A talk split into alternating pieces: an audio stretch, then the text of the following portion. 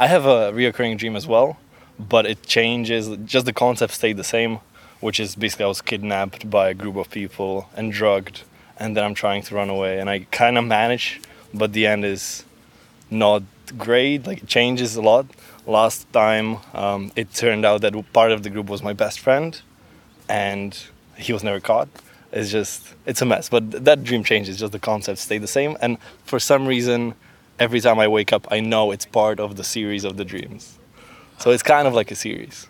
So there's like the character developments, the story developments, or It usually it usually um, connects to some connects to something that I'm currently living through in my life. It's like if I have a new job, some people from the job are in the dream.